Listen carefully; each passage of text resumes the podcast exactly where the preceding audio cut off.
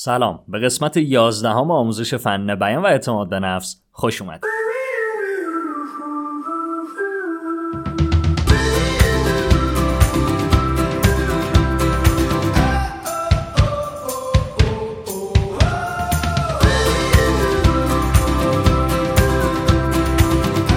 سلام سلام سلام. خیلی خوشحالم که رسیدید به قسمت 11 هم آموزش فن بیان و اعتماد به نفس و من کماکان بهامین دادرس هستم همراه و مربی شما توی بحث آموزش فن بیان و اعتماد به نفس.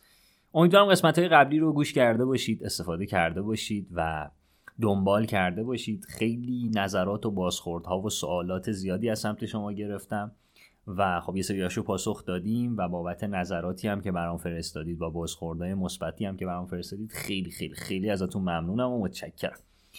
توی این قسمت و توی این جلسه می‌خوایم در مورد شروع سخنرانی یا ارائه های مختلف حالا دانشگاهی ارائه های کاری کلاسی یا جایی که می‌خوایم یه صحبتی تو جمع داشته باشیم بیشتر لمش لم ارائه است. بیشتر می‌خوایم در مورد یه موضوعی صحبت بکنیم که جنسش جنس سخنرانیه. چطور این کار رو انجام بدیم که بهتر باشه؟ من اول مدل غلط و مدل های ضعیف رو بهتون میگم بعد مدل های قوی و استاندارد رو بهتون میگم. مدل ضعیف چجوریه؟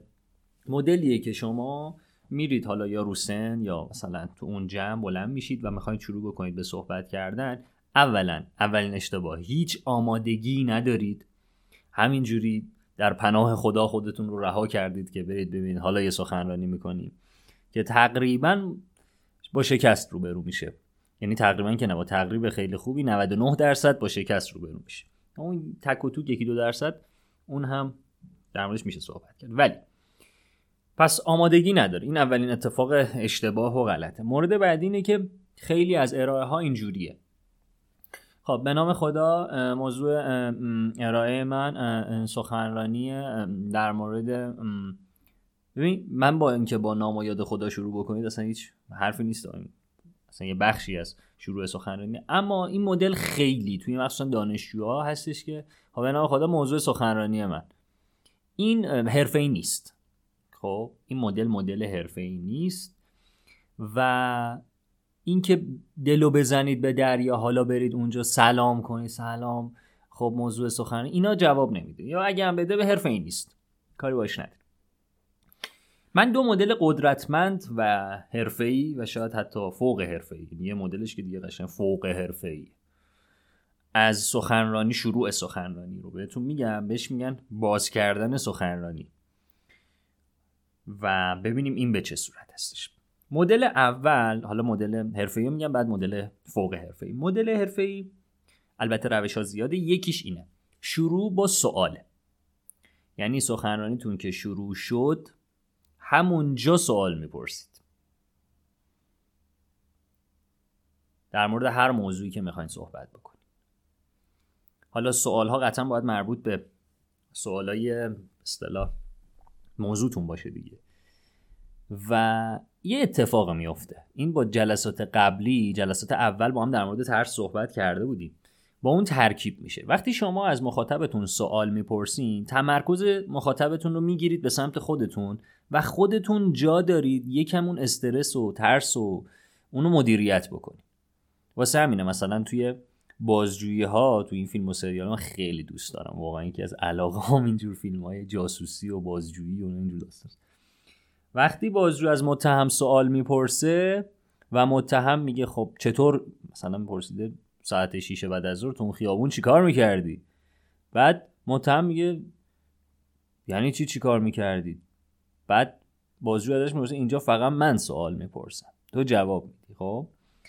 اینو ما می‌تونیم برعکسش رو استفاده کنیم دیگه. توی سخنرانیامون ما وقتی سوال می‌پرسیم قدرت دست ماست. بازی دست ماست. شروع بازی دست ماست. زمین و ما انگار داریم انتخاب می‌کنیم. واسه همین تمرکز مخاطبمون رو سریع می‌گیریم. این ترفند رو کلا داشته باشید بذارید تو جیبتون تو جاهای خیلی مختلف می‌تونید ازش استفاده بکنید. هر جایی که گیر کردید دو سه تا سوال بپرسید. بازی بیاد تو دست خودتون بعد اون موقع مدیریتش بکنید. حالا مثلا من الان عینا براتون مثال بزنم. من می‌خوام در مورد اعتماد به نفس سخنرانی کنم. شروع سخنرانی بهتره با چی باشه؟ سوال باشه. کیا فرق اعتماد به نفس و عزت نفس رو می‌دونن؟ دستا بالا. کیا کتاب اعتماد به نفس مثلا براین تریسی رو خوندن؟ دستا بالا. کیا می‌تونن اعتماد به نفس رو تعریف بکنن؟ دستا بالا. یا اصلا بپرسید اصلا همونجا جواب بدن. این یه مدل. حالا الان یادتون میاد که مثلا یه سری از همایش ها و سخنرانی ها رفتید. مثلا شروع سخنرانی اینجوری بوده کیا از شهر از شهری خارج از تهران تشریف آوردن؟ کیا از مثلا خود تهران اومدن؟ اینها تکنیکه. یعنی اونجا اون سخنران داره با این مدل هم استرس خودش رو کنترل می‌کنه هم شما رو یه کم گرم می‌کنه که سخنرانیش شروع بکنه. پس این میشه مدل اول. مدل دومی که باز به شدت قدرتمنده و فوق حرفه‌ای تاپ لول جهانیه که اینجا می‌خوام بهتون بگم و استفاده کنید کیف بکنید شروع سخنرانی با داستان. وقتی میگم داستان شاید ذهنتون بره به سمت مثلا چه می‌دونم حسن کچل و نمی‌دونم داستان یکی بود یکی نبود و نمی‌دونم از اینجور داستانم اما نه منظور من این نیست لزوما. منظور من اینه که شما یک روایتی رو شروع می‌کنید به گفتن. حالا این داستان یا این روایت می‌تونه از سمت خودتون باشه یعنی تجربه شما باشه داستان شخصی شما باشه.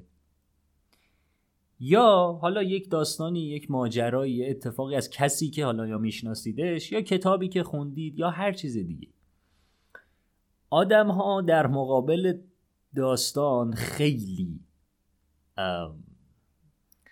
بیدفان. خیلی بیدفان.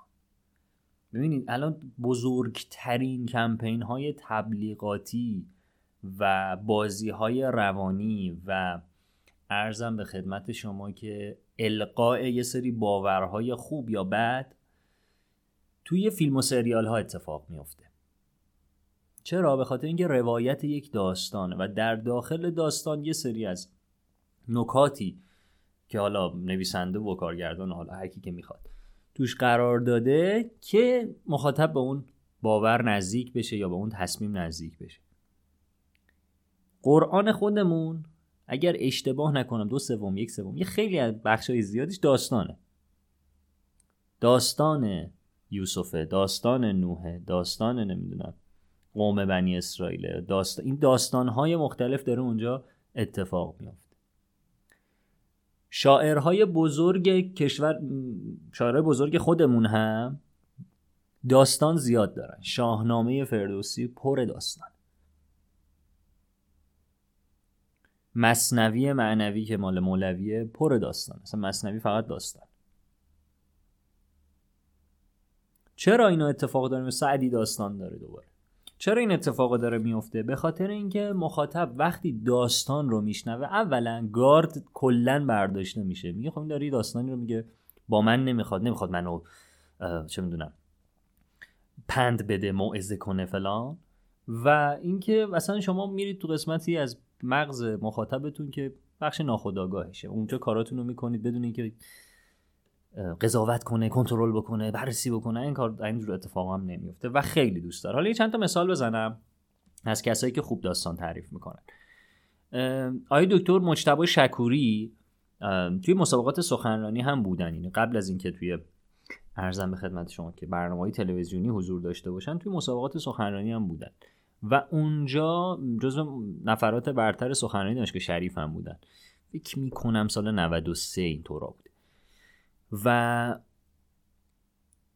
دست قویشون و قدرتشون توی روایت ماجراها و داستانها بوده. من یکی از سخنرانی ایشون رو تحلیل هم کردم. اگه خواستی می‌تونین سرچ بکنین. سخنرانی مجتبی شکوری و همین دادرس این دوتا رو کنار هم سرچ بکنین. یا تو یوتیوب یا تو آپارات. نمی‌دونم. تو کانالمون هم هست اگر یکم بگردید. تو کانال تلگرام هم هست. و گفتم که اونجا دست بالا داستان گفتن ایشونه. یعنی مثلا دارم میگم و صدای دوبلوری خیلی خاص متفاوتی از ایشون نمیشنویم. ولی روایت داستان خیلی خوبی میشنویم. دوباره تو ایران کسی که خیلی خوب همین الان توی بحث داستان گفتن قدرت داره و خیلی قویه دکتر الهی قمشه ای هست. ایشون هم واقعا توی روایت داستان قویه. حالا فرق دکتر شکوری با دکتر لقامشهی چیه؟ توی بحث سخنرانی اینکه آی شکوری داستانهای شخصی زیاد داره. تو کلاس مدرسه این اتفاق افتاد دوران دانشگاهیمون اتفاق افتاد نمی‌دونم از اینجور داستان زیاد دارن. دکتر لقامشهی هم داستانهای مختلف به زبانهای مختلف در کتابهای مختلف از مصنوی و نمی‌دونم سعدی بگیرید تا مثلا یک بخشی از رمان نمی‌دونم انگلیسی و اینجور داستان. خب پس این دوتا رو ما باید برای اینکه خیلی یعنی گفتم این دیگه فوق حرفه‌ایه. همین الان شما سخنرانی های سایت تد رو ببینید. سایت تد سایتیه که افراد بزرگ و سرشناسی که حالا یه به اصطلاح کارهای بزرگی هم انجام دادن میان سخنرانی می‌کنن. و تد اصلا وظیفش اینه که این سخنرانی ها رو جمع بکنه. کوتاه هستش و کاملا اصولیه. و اونجا اگه برید این سایت هم اصلا بعید می‌دونم فیلتر شده باشه بازه. اونجا ببینید خیلی از سخنرانی ها رو ببینید بعضی از بزرگان این حوزه مثلا دارم میگم بیل گیتس با داستان شروع می‌کنه یا یکی از سخنرانی های استیو جابز یا تو هاروارد یا تو استنفورد یا تو آکسفورد نمی‌دونم تو یکی از اینا وقتی داره سخنرانی می‌کنه با داستان شروع می‌کنه. و اینها نکته های خیلی مهمیه. حتی یک بارم آقای ظریف توی دانشگاه امیر کبیر هم سخنرانی داشتن. سخنرانیشون سخنرانی تد بیس بود. یعنی سخنرانیشون باید با اصول تد انجام می‌شد. اگر اشتباه نکنم یک یا دو تا داستان گفتن. کلا داستان گفتن. یعنی اون نکاتی که می‌خواستن بگن رو در قالب داستان قرار دادن.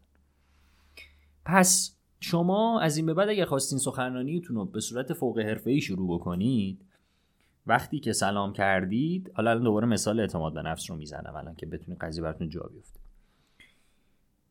اینجوری می‌تونه شروع بشه که چند روز پیش رفته بودم کتاب فروشی که همیشه میرم و یه کتابی چشم منو به خودش جلب کرد نظر من رو به خودش جلب کرد. اسم این کتاب بود کتاب قوانین روزانه. یه کتاب خیلی بزرگی بود و گفتم الان چه مطلبی می‌تونه تو این قوانین روزانه باشه؟ بعد نگاه کردم نوشته 365 نکته 366 نکته. بعد گفتم اوه این از اون کتاباییه که خیلی خوشگل ساختاربندی شده. یعنی ما قرار روزی یه نکته بخونیم. و همینطوری که سفر رو باز کردن دقیقا همینطوره. این کتاب برای هر روز یه نکته گذاشته. مثلا اول اردیبهشت نکتهش اینه دوم اردیبهشت نکتهش اینه. نویسنده این کتاب من قبلا میشناختم. آیا رابرت گرین بودن. و رابرت گرین خیلی دوستش داشتم چون کتابای خیلی فلسفی خوبی میساخته از نگاه استراتژیک و قدرت و برنامه ریزی و دوراندیشی خیلی شخصی بودش که من دوستش داشتم. و وقتی این کتاب رو ورق زدم دیدم تو هر روز نکات فوق العاده طلایی گذاشته. و نکتهش اینجا بود. رابرت گرین یه 7 تا کتاب داره. توی قوانین روزانش وقتی من داشتم کتاب و ورق می‌زدم دیدم برای هر روز یک خلاصه کوچیکی از کتابای قبلیشون توه. یعنی شما وقتی کتاب قوانین روزانه رو می‌خونید با این صحنه روبرو میشید که انگار تمام کتابای قبلیشو خوندید. همونجا پول رو پرداخت کردم تو کتاب دوست داشتم پشت فرمونی هم بخونم. یعنی وقتی پشت چراغ قرار گرفته بودم باز کردم یه دو سه تا نکته دیگه خوندم. انقدر ذوق داشتم. و وقتی بردمش خونه دقیقا گذاشتم بالای تختم. که هنوزم که هنوزه هی باز می‌کنم هی کیف می‌کنم. انقدر نکات نکات جذابی. خب حالا این داستان میایم بیرون. من الان در قالب یک داستان خیلی ساده به شما کتاب رابرت گرین رو معرفی کردم. و احتمالا یه کوچولو علاقمند شد که این کتاب رو شما هم بخونید. می‌بینی؟ الان من یکی بود یکی نبود نگفتم. یه روایتی از یه ماجرا رو براتون گفتم. اگر بتونید اینجوری متقاعد کنید اگر بتونید اینجوری صحبت بکنید مخصوصا کسایی که کار آموزش می‌کنن خیلی بهشون کمک می‌کنه. مرسی که تا انتهای این فایل با من همراه بودید. حتما نظراتتون رو برام بفرستید سوالاتتون رو برام بفرستید. پایین همین بخش براتون گذاشتم. لینکی که می‌تونید ازش استفاده بکنید و سوالاتتون رو بپرسید. مواظب خودتون خیلی باشین. فعلا خدا نگهدار.